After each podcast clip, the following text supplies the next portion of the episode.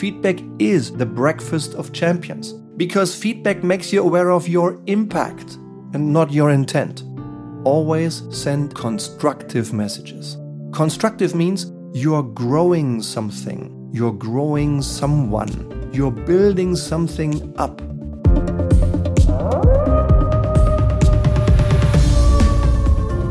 Hello, dear Leitwolf. Hello, dear leader of the pack. And a warm welcome to today's Leitwolf Leadership Podcast episode. Today's title is The High Art of Giving and Receiving Feedback. Why that? Quite simple. Our vision is a well led world. A well led world would immediately associate the stop and absence of war. A well led world is a world where every company thrives and develops, where every employee of any business can utilize her or his strengths every single day at work, be engaged and thrive. That's the vision of a well led world. And that's our vision as a team and as a company. And leaders are not born, but made. And that's why here in the Leitwolf podcast, we share. There is a team of 14 people behind me and next to me, better than me in many other aspects. That's why we together share our best knowledge, our best tools, our best ideas with you every single week to help you become the leader you want to become and to help you to spread around you the leadership you want to see. And one central part of this is feedback. Feedback is the lifeline of performance and fun. Feedback is the breakfast of champions. Because feedback makes you aware of your impact and not your intent. Your intent is nice, your intent is necessary, but all of us, I assume, maybe almost all of us, almost all of us have good intention. But our intention is not always the same as our impact. And feedback is one brilliant way of making us aware of our impact. And sometimes it's in line with our intent, and sometimes it's not, self included. So Let's talk about feedback first. What is it? What is feedback? I'm really curious to understand what it is for you. What is feedback for you? I'd love to really learn. So please, if you're on LinkedIn, drop a note on LinkedIn. If you see my WhatsApp account, drop me a WhatsApp. Go on our website, get find a way to get in touch and to join the conversation. I'm curious to learn what feedback is for you. Here is what feedback is for me. For me, feedback is an ongoing communication, yeah, an ongoing communication that helps, that helps people know whether their behavior and their job performance is getting the desired results and whether they are on track to achieve their goals, on track to achieve what they want to achieve, also for their personal development, on track regarding performance, results, and development. And importantly, one symptom of impactful, helpful feedback is the following quote. Quote, I never thought about myself until you said this. Unquote. Yeah? This is a sentence I've read a couple of years ago, and it immediately struck me because it is so closely related to the essence of giving feedback. It makes people think differently about who they are and how they impact others, right? And that's the point. It just helps people rethink themselves, reflect themselves, and improve their impact on others. Two more thoughts on symptoms for helpful versus less helpful feedback. Less helpful feedback. Let's start with that. I, we've worked with so many people now. We've worked with more than 140 companies in more than 600 projects in the last 10 years, more than 9,000 people like you, willing, motivated leaders. And it's striking, it's shocking to me to see first how many companies do not have discipline in at least once a year having a real performance and development feedback conversation. Too many. It's about a third who don't do it at all. It's about a third who do it like on and off and with average quality. It's only one third who do it regularly, who take it seriously, who really use feedback as an opportunity to develop people into their full potential. So to me, it's first having these conversations at all and not just as one annual repair, like Dear employee, it's again annual review time. Here is the list of 16 things you screwed up last year. Yeah, sorry. That's not helping. way too late, way too destructive, wrong attitude. It's much more an annual, ongoing maintenance, a regular maintenance, which then is summarized in an annual review without any surprises. One of the symptoms of a good feedback process, of a good working relationship that you have with your direct reports, is the absence of surprises. When this annual review conversation is coming, keep in mind it's high blood pressure time, high blood pressure conversations, because a lot is on the line. Keep that in mind. These conversations matter to your people. If then you manage throughout the year to give feedback, the praise and the corrective feedback, whenever it helps the other person, then almost automatically your annual conversation is free of surprises. And to me, that's a great sign if you manage to do that. Now, how? How to give and take feedback with good impact. Let me share with you three fundamental lessons I have learned about feedback with good impact. Number one, learner's attitude. Yeah? Learner's attitude. I think one of the most profound differentiators between helpful and less helpful feedback is the attitude of the giver and receiver. In feedback, we should never have a defensive attitude. Yeah? Particularly when we are receiving feedback that's tough, feedback that's controversial, feedback that requests quite dramatic change in our own behavior. Our instinct may be defensiveness, excuses, maybe even assaults. All of these attitudes are wrong and not at all helpful. So please, when you have them yourself, allow them for five seconds Take a break, reflect, and change your attitude. And when you see the attitude in the other party that you're giving feedback to, stop, pause, and help that person work on the attitude to receiving feedback. What we need is a learner's attitude. Yeah, to learn from what we've done well and to learn from what we need to improve. Because sometimes you win and sometimes you learn. But please take the learning particularly when it's inconvenient. Because we are all humans, we all screw up stuff, we all make mistakes, right? But let's adopt the right attitude. It's a learning attitude. Like Socrates. One of the best books I've read this year is Socrates in Sneakers from Elke Wiss. And I've taken two great lessons from this book.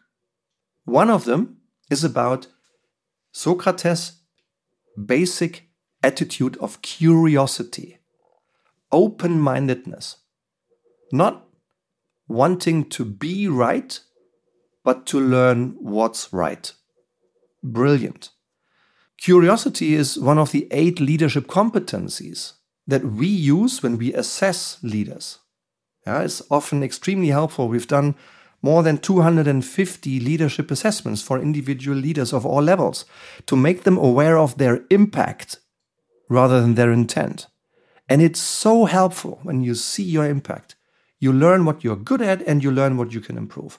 But what it takes to get progress is a learner's attitude. And if I think back of my career, I've been a leader now for 35 years, 25 in the corporate world, 10 with my own two companies now, the last 10 years. The attitude to receiving feedback is indeed one of the distinguishing factors between good and great people. And sometimes people who could be great are wasting some of their talent because they simply refuse to learn from feedback. I've once had a man in my own team, and looking back at my career, I think this is the biggest mistake I've ever made. Not in numbers, because it's hard to quantify. And since I was young in my career, the impact on the business and the organization, maybe in numbers, was smaller than you think. But to me, impact is not only measured in numbers. Yes, I have signed a business case of 2 billion euros when I was at T Mobile, when we launched 4G at a time when 2G was the market standard. We had to invest big time. But that's not what I'm talking about when I mean impact. I'm not talking big numbers, I'm talking big impact. And at that time, I had a direct report, a wonderful man, brilliant on the business, one plus, delivering and exceeding almost any business goal that was put in front of him. But on the human side, on the people side, there were mixed signals. Some signaled strong support for that leader, some signaled difficulty. And I once had a session with him when he came well prepared to the annual performance review, and he just highlighted the positives in the feedback that he received. Both he and I had a copy. And I just wondered and said, hey, interesting. I would agree with all of these positive statements. I have evidence for all of these positive statements. But why are you not highlighting the neutral ones? Why are you not highlighting the critical tones, the suggestions for change? Why not? Yeah, and I had an unexpected long conversation with that individual trying to peel the onion why he was so refusing to look at the critical points. I think suspicion they might have been well deeply entrenched in his own personality, in his upbringing as a child, but that's speculation. And I just continued the conversation so long until I felt, okay, one more question and I'll have a psychological emergency here in front of my eyes that I won't be able to handle because I'm not a psychiatrist. But I do believe that there was a big, big problem in the attitude to receiving feedback. My suggestion to you always adopt and always spread a learner's attitude when dealing with feedback. Second tip for you constructive giving. Feedback is a gift, it contains something of value. It required the feedback provider to think, to prepare, to create that gift for you. So treat it as a gift. Also, don't just think of it as a style that you can or cannot uh, adopt. No, treat feedback as a central leadership responsibility. If feedback is the lifeline of performance and motivation, and I'm convinced it is, then it is your central leadership responsibility to give it, not just an option. It's a responsibility. In giving feedback, please always send constructive messages. Constructive. Constructive means you're growing something, you're growing someone, you're building something up. And you should always let the other person feel your only tangible positive intent. You want to help. And one little trick and tip in making sure it works and it has the impact you want is don't judge, just describe. Don't ever say, Hey, I really think, I really feel you are this and that. I really feel you are lazy with thinking. Thank you. Very helpful. Yeah? You're talking about your own feeling in a very subjective manner, in a potentially destructive manner, because you are my boss. This is not helpful. So don't judge. You're judging me. Instead, describe. Describe what you perceive. Yeah? So, Stefan, this is now the seventh round of one analysis that you've been working on. Here is what I perceive. there is a bit of improvement in this one, and there is still much more improvement needed in this and this and this. Would you agree with this? Right? Now I'm describing what I perceive and I'm letting the other person feel that despite correcting many things, my only intent is to help the other person grow. But I'm not judging now. I'm describing what I perceive. I perceive behavior, and that's what I describe. And that trick to describe what you perceive has tremendous chances of being perceived much more constructively and positively than the other way around. And that's important because not only your intent is important as a leader, you're not paid for your good intention. Me neither. As leaders, we are paid for our impact, for our impact to strengthen the people around us, their development, their performance, and their self confidence. That's why tip number two constructive giving. And tip number three reflective receiving. Yeah, reflective receiving. If I receive a tough feedback, and I have received a couple of damn tough feedbacks in my life, I should not refuse or accuse or just deny. I should first reflect. For example, I should reflect on the question why did that person be, perceive my behavior in this way? Or what can I do better next time? No revenge, no judgment, no justification, no excuses. Just thank the feedback provider and ask clarifying questions if anything isn't completely clear.